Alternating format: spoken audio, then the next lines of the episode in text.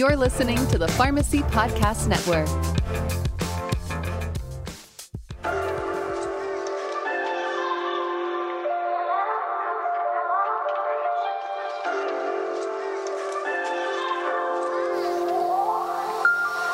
Pharmacy Podcast Nation, we are focusing on mental health and the pharmacist role, the state of mental health in America. Youth mental health is worsening. From 2012 to 2017, depression in youth increased from 8.6% to 13% of youth ages 12 to 17. And now, studies show 2 million youth have severe depression and anxiety. Mental health in adults, but suicidal intentions and attempts has increased from 3% in 2012 of the population to 4% in 2017. That's over 10 million adults in the United States with serious thoughts of suicide. We're going to be focusing on mental health in this series. If you'd like to participate, please reach out to the Pharmacy Podcast Network. Send us an email, publisher at pharmacypodcast.com. We thank you for your work as pharmacists, and we're here for you. Please reach out. Together, we can care for each other so that you, the hub of healthcare, the pharmacist, can care for communities across the nation.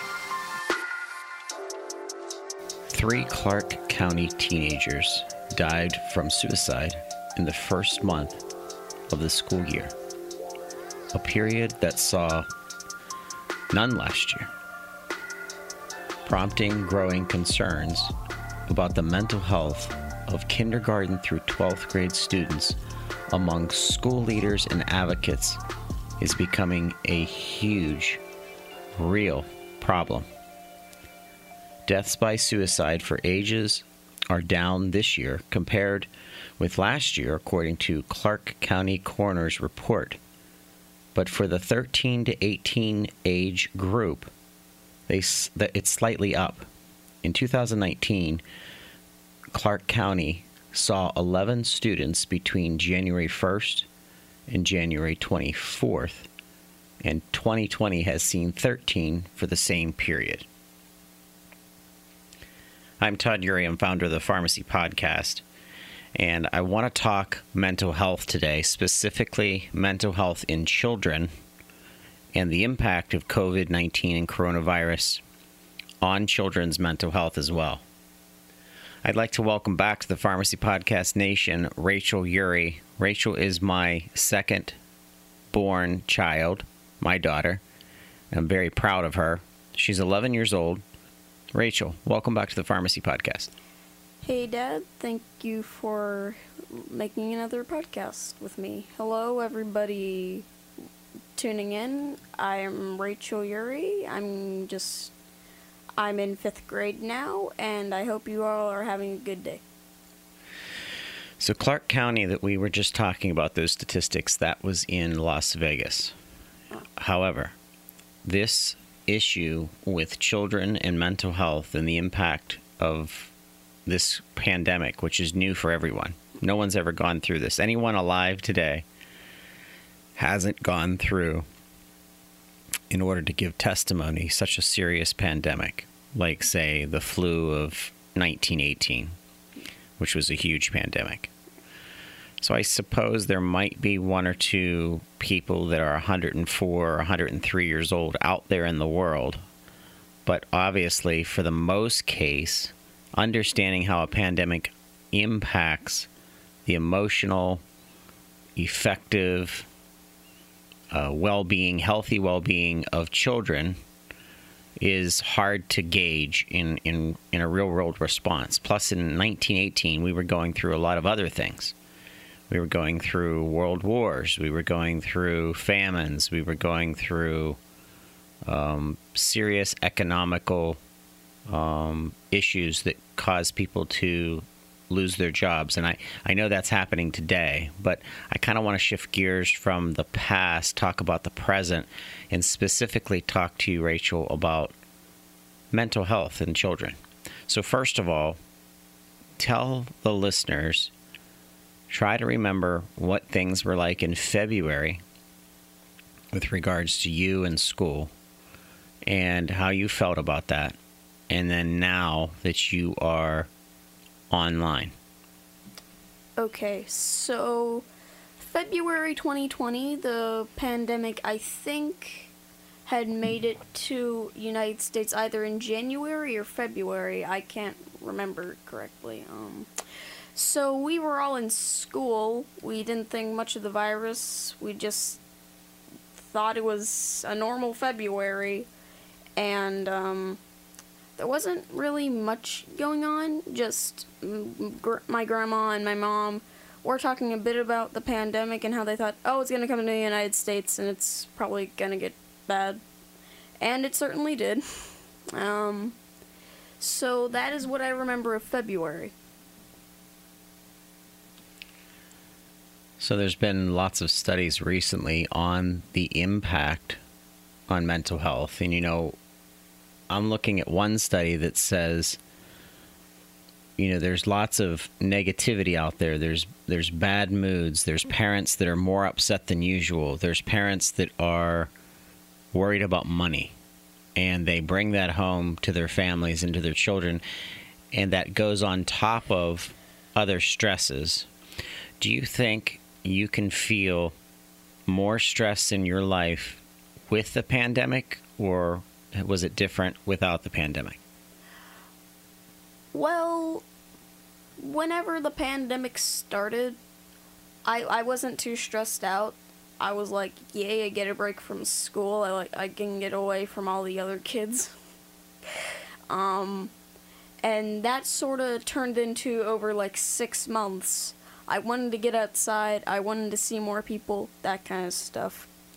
Well, now I'm fine because I started going back to karate and everything's fine now and I've sort of got used to not doing anything, just sitting down on the couch and looking at the ceiling.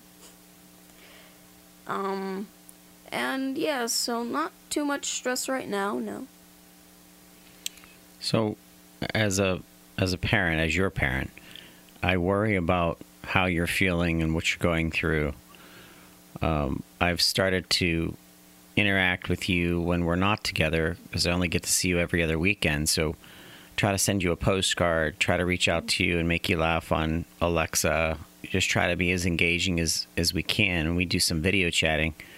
I worry as a parent about how you're emotionally doing and what you think is is going on. So how do you deal with stress? Like how there's some days where you probably don't feel happy.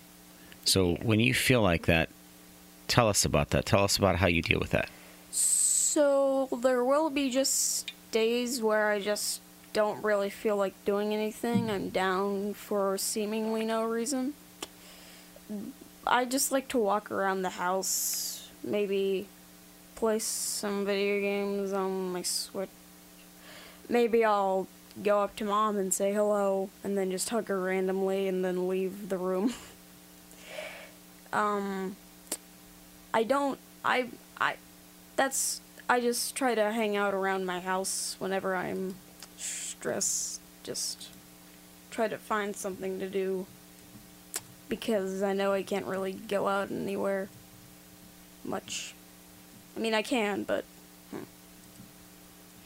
So do you think do you think that your stress right now has been heightened because of COVID-19 with regards to boredom or do you think it's something else? um, it probably isn't boredom. COVID nineteen has kind of made me adapt to to boredom. Like within the past two three months, I can only remember being bored once, and all the other times, I just didn't feel bored. But it was in a situation where I should have felt bored. Like I just did something, and I stopped doing the thing because I didn't want to do it anymore. and I was just sitting on the couch. I didn't feel the feeling of boredom, but um, I don't know where my random stress comes from. Maybe it was a weird dream that I didn't remember, or. Nah. So, because we were doing a lot more social distancing in the beginning, it's become a little a little lax today in October, November than it was in February, March, April, where people, governments, states really put strong policy and mandates on social interaction, restaurants being open. So you're not getting a lot of that stimulus that you used to get. That you could go to a restaurant, you could get something to eat, you could go out to lunch. Now that's kind of not here as as it was, and social media has increased um, usage because as human beings, we can't help but to want to communicate with each other. It's part of what it is to be human. So social media's usage has actually increased. There's a movie on Netflix called The Social Dilemma, and it's a data driven interview with people who helped to invent engineered like so like uh, software engineers. They helped to invent twitter facebook instagram all of these social platforms. In this movie rachel these engineers said how dangerous social media is for young kids where it's not teaching you to communicate like I did when I was your age. Because when I was your age, when I was 11, there was absolutely no such thing as social media. So if I wanted to communicate with my grandmother or my cousin, I either had to pick up the phone or I had to sit down and write a letter and literally mail the letter. And it would take three or four days to get there. Then they'd read it. Sometimes they wouldn't answer back, sometimes they would. It might take to get an answer back. And my good goodness gracious, it could be a month, two months, three months. So that's kind of what we grew up with. And we had TV, we had some cable. I really didn't. I had antenna ears that would go on top of my television to try to get a signal, which you guys would think that was barbaric probably today. We didn't have video games. I think we might have had a Pong game where a light blip floated from one end of the to the to the uh, Yeah, TV screen to another. I've heard of that game before. You've heard of Pong? Yeah. So, what I'm saying to you is your mother and I don't allow you to use social media yet because we think you need to understand how to communicate and deal with people without it being ingrained in you from the very beginning. Because there's children as young as two and three years old who are already being introduced to the tablet, the iPhone, you know, the the screen, the almighty screen. Yeah. Now we know that's impacted you because you're very much in, into screens and you're into your Switch video game you like playing. What's that one called? Um, I With all the little people, uh Animal Crossing. Animal Crossing. Animal Crossing. Which I think that's a very cool game. It makes you really think. It makes you gather stuff, and it's a little bit more analytical. However, the social media piece of life, or what that is for people, has not touched you yet. Now, because having a phone in your hand is just normal today, whereas when I was 11, there was no such thing. A phone was on the wall, it had a big long cord on it. And do you know what rotary dialing was, Rachel? Yeah, you turn the circle thing. You put your finger in it, and you, and then Do you think you it could? takes a really long time to dial it. Yeah. Apparently, do you think you could make a, a phone call using a rotary phone? probably not. There are YouTube videos out there where a parent gives a rotary phone to like their preteens and asks them to dial a number and they can't do it. It's so funny. If I wanted to call my mom, I have to go all the way to the four, and then the one, and Right. then the two, and then I'm not going to say the rest of the phone number because I don't want any weird people calling my mom. So What do you think of mental health and what you think of that as an 11 year old and the impact of social media on mental health, where kids today, 8 years old, 10, 12, 15 year old kids, don't know how to communicate without it? What do you think of that? I feel like that's a little bit strange. They could just like they know how to use a phone. They have a like they can just go over to people's houses. I mean, they should have real life friends, not just social media friends. Cause, because that's a little unhealthy. You need social interaction because that's good for humans. However, February, March, April, May, June, July, August, September. What it's like, it's like basically like nine months. The social interaction has really been lessened. You're not in school. You're not seeing your friends every day. So, do you see what I'm trying to say to you? There's a balance. There's non non ability or non social out there. Then there's social media. So for your mental health, Rachel, where's the balance between technology and in person interaction and your mental health? Well, I feel like I. So. I knew back in, let's say, maybe June, July, maybe even May. Um, I wanted to be around people. That's why I was so stressed back then. But now that I get to see my karate friends every day, it's good and yay. Um, and social media wise, uh, in quarantine, I've been watching a lot of YouTube, sort of like Lola whenever she comes down to the office. And yeah, that's the balance between me and social media. I just need to hang out with my friends, maybe uh, just I, I need to hang out with someone of my I need to be around someone around my age at least 1 hour a week in order for me to say stay sane. So there's an organization and magazine called Parents Together and they did a study just last month. And they did a questionnaire and a portion of it went out to 2 million members that have enrolled in parents-together.org. And of those 2 million members and their children, they wanted to find out how they were really feeling six months into this pandemic. And the results were really, really sad. So 70% of the children surveyed felt more sad. They were more worried and overwhelmed than before the pandemic. 45% of the respondents said they felt sad, some a lot of the time, or in the past week. And 40% felt scared a lot of the time within that past week. And in some households, households, I guess the median income was $50,000 in income. That's just showing you kind of a demographic of those people asked because there was a ton of people asked. There was people with million dollar incomes. There were people that were in poverty. So they were trying to get this, you know, media. They were trying to get kind of the median result.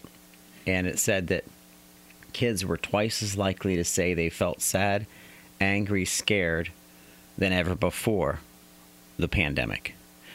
Why do you think the pandemic has caused an increase in stress and sadness and scaredness within children? Okay, so the sadness is maybe because there's a virus and that's dangerous. They have to wear masks everywhere. But mostly they can't hang out with all the people that they're with. They can't go to school, which some of us are missing. Um, whatever sport the kid plays, if they play sports. And all these other things that they might do. Uh, ang- anger. Um, same as last same as the last reason fear um i feel like would be more of the pandemicness because the, everybody in their household could get ill and then that's a little bit scary and maybe they're not sad or angry to not be with their friends, they're afraid. I mean, yeah, so that's that. Yeah, the the study also said that they had questioned the five to seven year olds, and specifically in that group, one of the reoccurring themes that were caught is why you were sad or why you were afraid or scared. It was because they thought that they were going to lose their home. Imagine if you felt when you woke up, you could hear your mother talking or you could hear me talking and we didn't we weren't talking directly to you, but you heard us upstairs and we kept saying things like we're not sure how we're going to pay the bills. We might have to leave here. We might have to get out of here. That's a whole nother level of stress on you. How would that make you feel?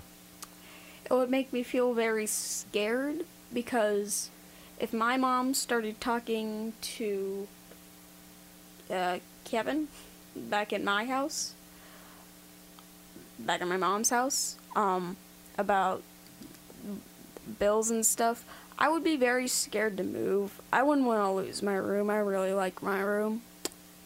And um, I'd have to leave my house behind, and I don't want that. I don't want that. No. So I want you to give some advice, Rachel. You're the 11 year old. I'm not. I'm your dad, okay? So I'm not in your shoes. But I, I want you to think there are thousands of people that are listening right now, okay? And some of them are parents, okay? Some of them are aunts and uncles.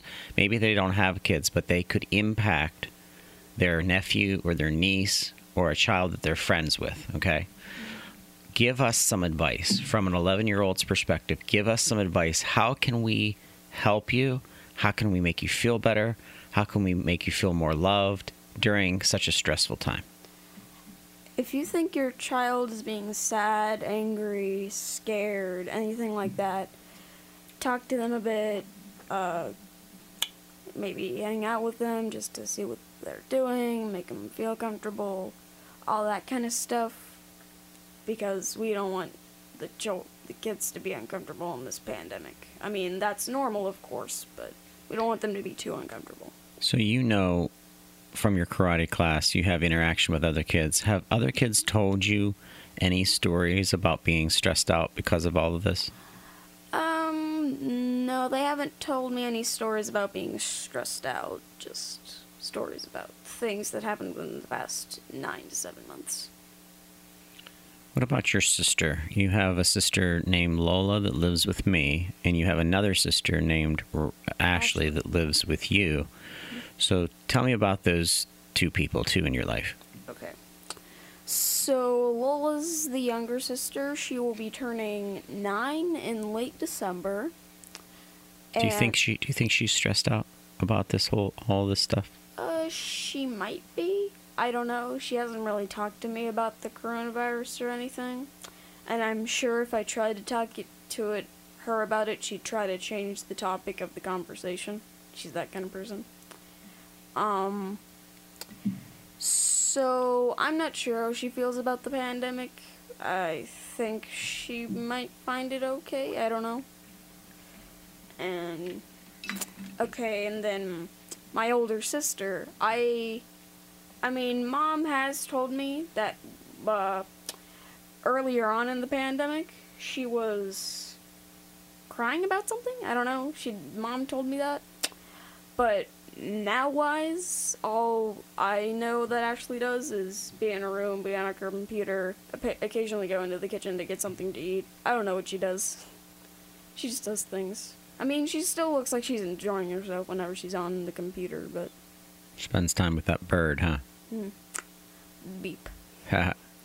All right. Well, I am so proud of you, and I'm really interested in hearing more about your views and thoughts on a myriad of topics, not just today's mental health. But you and I have talked about this episode. We know how important it is to reach out to other children and to uh, and to really pay attention to how kids are feeling right now, because I think that that's I think it's overlooked. I think I think parents are stressed and people adults are stressed. And they're they're so stressed that sometimes they're not really paying attention to how all this is impacting their kids. So I want to just thank you, and I love you, Rachel, and I really appreciate you for being here. Okay, I love you too. You are listening to the Pharmacy Podcast Nation's pharmacists focused on mental health. We didn't have a pharmacist here today, but I did want to get the perspective of um, a child and my own child's perspective on this pandemic and COVID 19. If you're stressed, if you're feeling bad, if you want to talk, reach out to our organization, reach out to our offices. We have 50 plus pharmacists that are hosts and co hosts of this platform. We've just partnered with the APHA, the American Pharmacists Association. They do a podcast called Locked on Pharmacy. There are so many resources here. We'd like you to call 412 585 4001. That's 412 585 4001. And we will help any way that we can. And as always, we love you, pharmacists, for everything that you do. And I thank you for listening to the Pharmacy Podcast Network.